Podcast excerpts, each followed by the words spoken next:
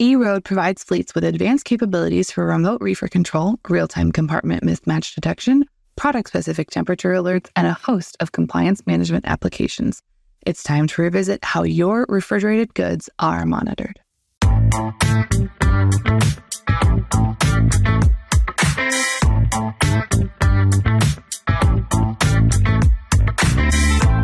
Welcome to Running on Ice, the coolest community in freight. I'm your host, Mary O'Connell, bringing you the latest tech updates, warehouse news, and everything happening in the cold chain world. Not only is there the coolest show in freight, but there's Running on Ice, a newsletter that could not be cooler. You can subscribe to that on freightwaves.com slash running on ice. Before we get into our guest interview, let's get into some headlines. Trade and economy officials from the Group of Seven, also known as G7, wealthy democracies strengthen their pledge last week to work together to ensure smooth supply chains for essentials like energy and food, despite global uncertainties. The nations promised to maintain a free and fair trading system based off the rule of law and enhancing economic resilience and economic security. Worries are growing among developed nations about maintaining a stable supply of computer chips as well as essential minerals like lithium, which are critical these days amid the demand for electric vehicles and green energy. Sprouts Farmers Market is de- debuting more than 30 exclusive holiday products under its Sprouts brand line. The announcement comes as the grocer continues to ramp up their private label offerings and ready their shelves for the upcoming holiday season. Sprouts has been expanding its private label items across store categories in recent years. The company's store brand sales grew 12% during the financial quarter that ended July 2nd, reaching 20% of total sales.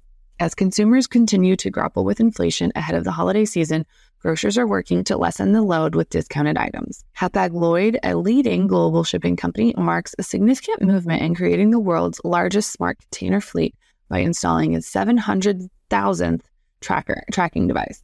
This digitalization of the fleets will help track containers, transmit data on a timely basis, and monitor any sudden container activities, making the supply chain more accessible and transparent tracking device designed with the latest energy harvesting technology will ensure a longer lifetime and high frequency data transmission. The company plans to install tracking devices on its fleet of 1.6 million dry and reefer containers by the beginning of 2024. Today, we are joined by Pratik Jagad, Chief Product Officer at NuVizz. Welcome to the show. Thank you very much, Mary. Uh, I am pretty excited about today. Um, it's you guys aren't really NuVizz isn't a stranger to running on ice, um, but I'm excited that you're on here today, um, kind of breaking down some of the uh, the behind the scenes things that really kind of help keep your supply chain running. But before we get too far into that, let's get some background on you and kind of how you got started at NuVizz. Yeah, so I've been uh, leading the product team here at NuVizz for the last eight years. Uh, NuVizz, as some of you may not be aware on the show, is a last mile delivery management and orchestration SaaS platform. Uh, we focus on industry verticals of pharma, food, 3PLs, and I come with about 20 years of experience in logistics and transportation. Started my career with Manhattan Associates implementing WMS and TMS systems. And our founders, Guru and Ananta, they also worked with me at Manhattan Associates. That's how we connected. And then, you know, we I I I, I went to a few other um, supply chain companies before uh, you know I decided to come on board and help them uh, with um, this uh, new and revolutionary uh, platform that uh, we were creating. Uh, and it's been a great journey so far. I mean, you guys have really kind of set up a new kind of standard, if you will, for that kind of final mile piece. And some of the trickiest areas that you can do final mile, like, you know, pharma, food, and everything like that, like those are the things that, you know, it does matter if a, a box gets jostled or if something doesn't stay within its proper temperature. Um, no one really cares if a pair of jeans shows up, you know, after being 110 degrees. It's still a pair of jeans. It'll be fine. Uh, but kind of getting into the the meat of everything today, how do vehicle and routing systems make a difference in the world of cold storage and food delivery during that final mile process? What are some of those practical advantages that a business could implement within the industry? Yeah, so um, you know, in case of food delivery, right, it's uh, especially important, especially when it's temperature sensitive, that the deliveries deliveries are done on time. Right, time is critical Delayed deliveries can lead to spoilage in transit. It can also lead to unavailability of labor at the customer location, right, to handle the stuff if your delivery arrives late, right? Another aspect of food delivery is lost sales. If I if I'm not able to deliver on time, uh, if the customers are relying on timely fresh deliveries, then you lose sales, right? So time becomes uh, a critical aspect over there. Another another aspect that comes into play is the labor costs, right? So uh, when food deliveries are delayed, now what happens is the labor that was planned in anticipation of those deliveries is not utilized, and then you have to pull some overtime labor when whenever it arrives to handle it, right? Because if you don't handle it, it will spoil. So um, for for VRS solutions, it is uh, you know um, it can help with optimizing your delivery plans to meet those promised time windows, not just arriving late, but also making sure it doesn't arrive too early. So the time critical component uh, is where uh, VRS solutions can uh, can really uh, help uh, in you know uh, food deliveries, you know temperature sensitive deliveries. In terms of practical advantages for businesses, right, there are two main areas of advantage, you know, that VRS solutions can provide. One is on the daily planning and execution side. You know, here VRS solutions can be used to effectively plan your routes to minimize delivery whiles while maximizing on time deliveries.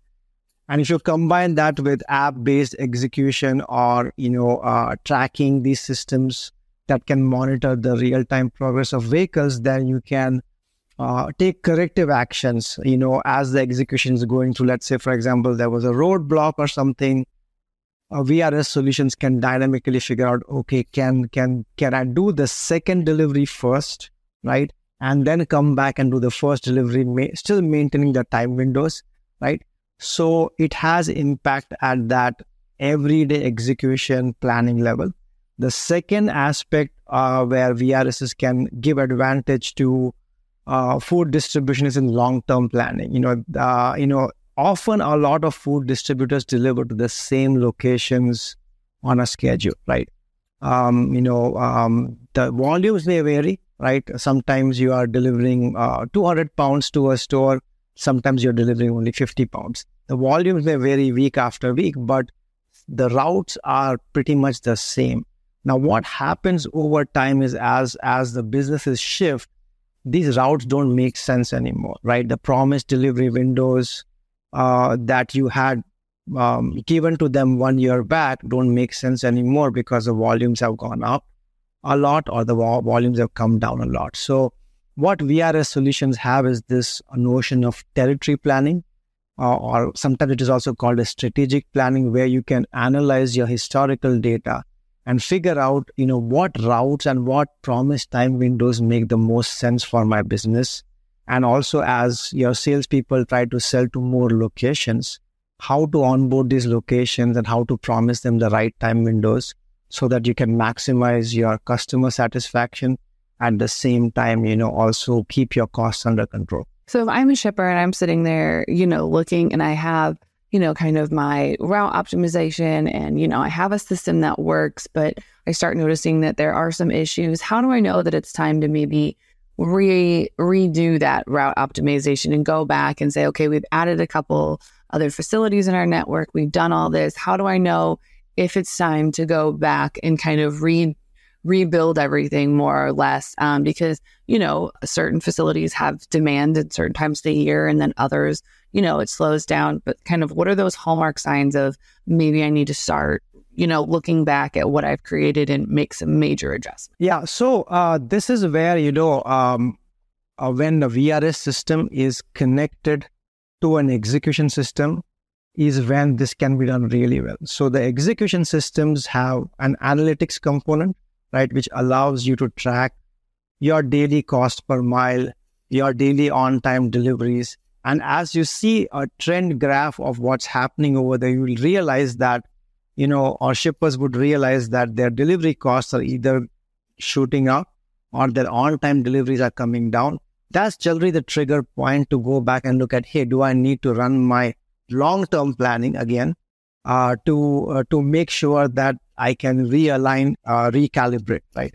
So having an analytics component to your execution system is really uh, the the canary in the coal mine that is going to tell you that here there is something going on over here that I need to look back. And it may not always mean that I need to look at replanning everything. It may also, um, you know, you may also, it may also reveal that our delivery partner that you may have is just not doing a great job, right? So, but the analytics uh, component of an execution solution, right, will will will start the investigation process. Will give you some clues that there is something over here that I I might need to relook at.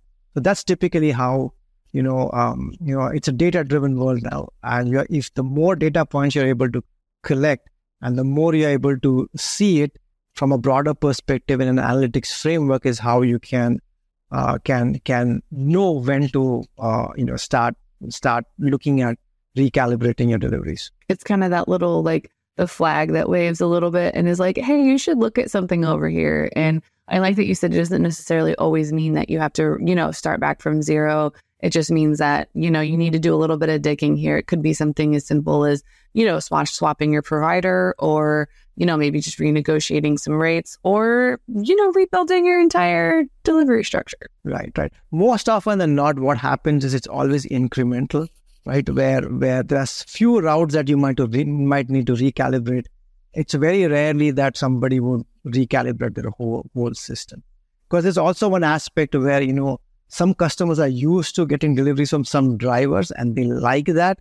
So so even if it's costing you a little more, you know, shippers might not change those routes. That's some of those where, especially if you have a persnickety or like a very particular receiver or shipper, where it might cost you a little bit more, but does it though? Because then you don't have to listen to that receiver or that shipper complain over and over again about drivers or whatever. It's it's worth a couple extra dollars to just not have to deal with that headache. And I have been in that position before of going, well, I'm sorry. It was the only person that I had available. It was that or don't get your product. And then you're there for three hours listening to somebody complain. Yeah. And good planning systems actually allow you to do that. You know, they allow you to set what what you call as strict constraints for certain certain customers and and uh, and preferred constraints for certain customers so you know that these customers i'm just going to stick with Monday delivery from from 12 p.m. to 2 p.m. and it is strict. And good VRS systems have those kind of levers where you can you can you know make hard constraints and soft constraints to do that planning. I like that. They uh, I like le- levers um, as the just constraints um, versus just you know how picky are you and the the difficult problem kids. Right, right. So when it comes to delivering perishable goods, because um, something that we've always talked about on the show is, you know, more often than not with perishable goods, more it's typically for an experience or a celebration. You should have food or cake or something like that, um, or if you have medical supplies, it's typically for someone's health.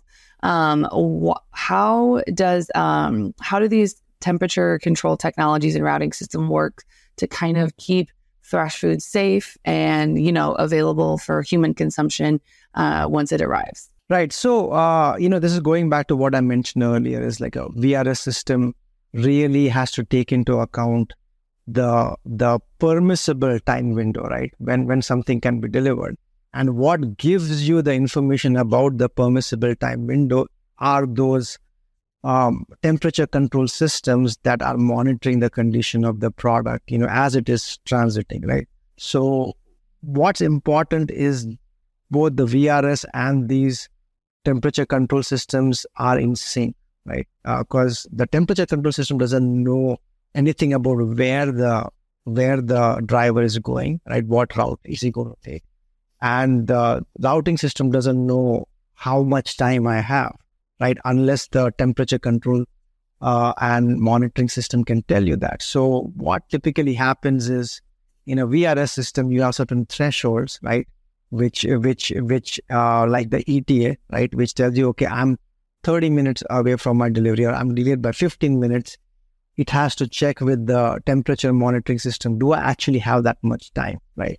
So it's, it's that, that synchronicity between these two systems is really what makes it possible to deliver, you know, perishable goods uh, on time. And and I think what typically uh, VRS systems do is it build in a buffer, right? Because you never know really on the day, you know, whether something is going to um, go right or not as per plan. So what typically uh, they do is they always uh, you know build routes with less than 100% fill right? So that if i need to you know move a vehicle from one place to the other to service something quickly i can do that. So um, so that that flexibility uh, built into the vrs system along with you know setting thresholds right? Um, um, you know to change your plans dynamically is really how uh, these systems can help with you know um, ensuring that perishable goods uh, in the last last leg of the journey are are are executed correctly. So something that has always kind of been um, it's it's fascinating, but also kind of terrifying. Um, the amount of food waste and waste that comes just from the amount of you know supply chain errors, whether it's you know not being maintained at a certain temperature or um, you know a can of something exploded and now you have a bunch of you know dirty or damaged things but there's just a bunch of waste um, that happens throughout the supply chain. So kind of what are some of the real life examples that you've found at, um, of how you know these vehicle routing systems achieve kind of those that cost reduction and that waste reduction with, within the cold storage side of things? Right. So i'll give an example of a customer that NuVizz works with, National DCP. Uh, they are the co-op that delivery co-op that delivers to all the Dunkin' Donuts stores throughout the country, right? So, um, uh, so what we do is uh, the deliveries are tracked in real time, you know, and the stores receive ETAs, you know, up to within a 30 minute window of uh, when when the driver will show up over there, and that's based on real time tracking.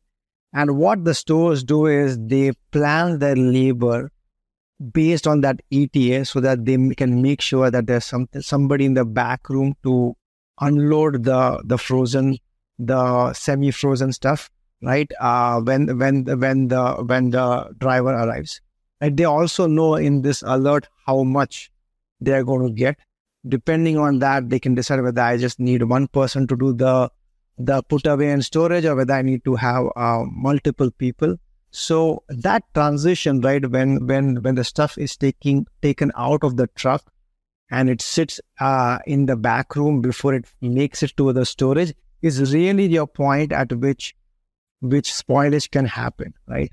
Uh, so so so having that information on time, or let's say if there's a delay, that having that information to make sure that okay, you know what, I'm not going to this driver is going to be 15 minutes late. Let me not move my backroom people to the front to start selling. Let them wait over there so that the stuff can come and I don't have, you know, um, food um, uh, waiting in the back room and having a potential of spoilage. So, uh, so that is one one big area, you know, uh, where you can reduce that uh, that wait time, um, uh, or you can, you know, orchestrate the right time when the driver comes and when the somebody is available to unload that where where you can minimize the chances of spoilage and and the consequent waste that happens I feel like that has to be game changing, especially for like staffing levels, because if you know that that driver is going to come, I mean, hopefully they're not coming during the morning rush at like 6 a.m., but if you know that they're going to come at like noon, well, then you know that maybe I have one of those 6 a.m.ers stay a little later to help unload that truck because that way, you know, it's not all on that day shift or that middle shift, the lunchtime rush. It's not all on them to try and keep servicing all the customers and trying putting putting all the goods away before they potentially spoil. I feel like that has to be absolutely crucial and helpful for staffing per, pro, pro, problems as well. Right, right, and and also the promised windows that you give to the stores, right? Like if you know that it's a it's a suburban store, right? You know, where people are commuting from from their homes to the uh, to to their offices, then they're going to have morning traffic. But if it's a downtown store, you are probably going to have traffic more in the middle of the day. So, depending on the store locations, using your strategic planning, you can plan your routes, right, uh, to to deliver within specific uh, time windows based on the based on the consumption pattern at those stores. And then on the execution side, you can make sure that it's tracked in real time so that, you know, you don't waste, um, waste food. So it's it's it's sort of like a you know uh, it's a it's a dance, right? You know, it's between long term planning and short term execution. A dance, a crystal ball. You know, it's the same thing. You just kind of have that crystal ball that you look into, and you're like, oh, my trucks are going to be here at this time. And it's great. And everyone's going to be here and everyone's going to be happy. And we're going to have almost no spoilage, which is the best part of all. Um, so kind of when it comes to these, when it comes to updating your vehicle routing systems and, you know, kind of knowing what's going on, because, you know, new regulations come out all the time. How do you kind of deal balance like the new regulation changes and then also you know, implementing them and trying not to throw off everything that you've built in your um, within that routing system? How do you kind of balance those new regulations versus what um, you already have existing? Yeah, see, a lot of the new regulations really are about you know um, traceability, right? Knowing when, where, who, and in what condition the food was delivered, right? Really, that I mean, if you think about it, that's that's what the regulations are trying to protect. They're trying to protect the end consumer and by ensuring that the food is, uh, uh, you know, whatever is delivered is is safe. So when it comes to vehicle routing systems, I think um, at least on the uh, in at NuVizz, what we have done is we have made sure that you know that we have built our systems that that that has that down to the lowest level of delivery unit what what what time it was picked up, what time it was um, it was set into transit, what time it was delivered, who it was delivered to, right, and what condition it was delivered. If you make sure that in your system you are tracking down to that smallest handling unit, right, then any kind of regulation that comes in, you have the data, right, to put rules around it, right. Essentially, it is rules around you know that movement that re- all regulations are trying to uh, enforce right so when you're choosing a system you have to look at what is the lowest level at which uh, that tracking is happening in that system because that will determine that system's capability to respond to new regulations I kind of I kind of like that. It's like you can follow your tomatoes the whole way that they go, or you can follow anything uh, you'll just know exactly where they picked up and where they ended. It's kind of it's kind of cool, but also pretty fascinating. Okay, so we are running out of time, but there is a question that everyone that comes on the show has to answer. And are you ready for it? It's it might be the hardest question you get all day. Sure. Is cereal considered a soup? Is cereal considered a soup? um, uh, it is a soup if it is warm enough. Okay, so like maybe like a I don't are there hot cereals? Like maybe oatmeal? No, that's like a porridge. Yeah, I'm. I'm. I'll tell you. I mean, uh, some. I, am not a big fan of cold milk. So uh, what I used to do, I would warm up the milk a little bit before adding to my cereal. So uh, to me, it's kind of semi soup. That's interesting. I does it taste? Does it make? Does it affect the taste of cereal? Cereal, the warm milk. I've never thought of doing that uh, it uh, it actually makes it a little mushy uh, depending on what you're putting in it. Um, so it does become like porridgey somewhat. I kind of like that though. I like. I might have to try some warm milk and let you know how I and my cereal and let you know how I like it. Um, but if anyone wants to, uh, you know, get your hot tips on what the milk temperature should be, or if they have any questions about these VRS systems, where can they find you outside the show? Yeah, so they can reach me at my email, pjagad at nuvizz.com, or they can go to the NuVizz website uh, and info at nuvizz.com. They can, they can reach out to us over there. Awesome. Thank you so much for joining us today. Thank you very much, Mary. It was a pleasure being on the on the show. Thank you. You can catch other episodes of Running on Ice right here on FreightWaves or anywhere else you get your podcasts like Apple Podcasts and Spotify. Need more Running on Ice news? No sweat. Subscribe to the newsletter on freightwaves.com slash running on ice. See you on the internet.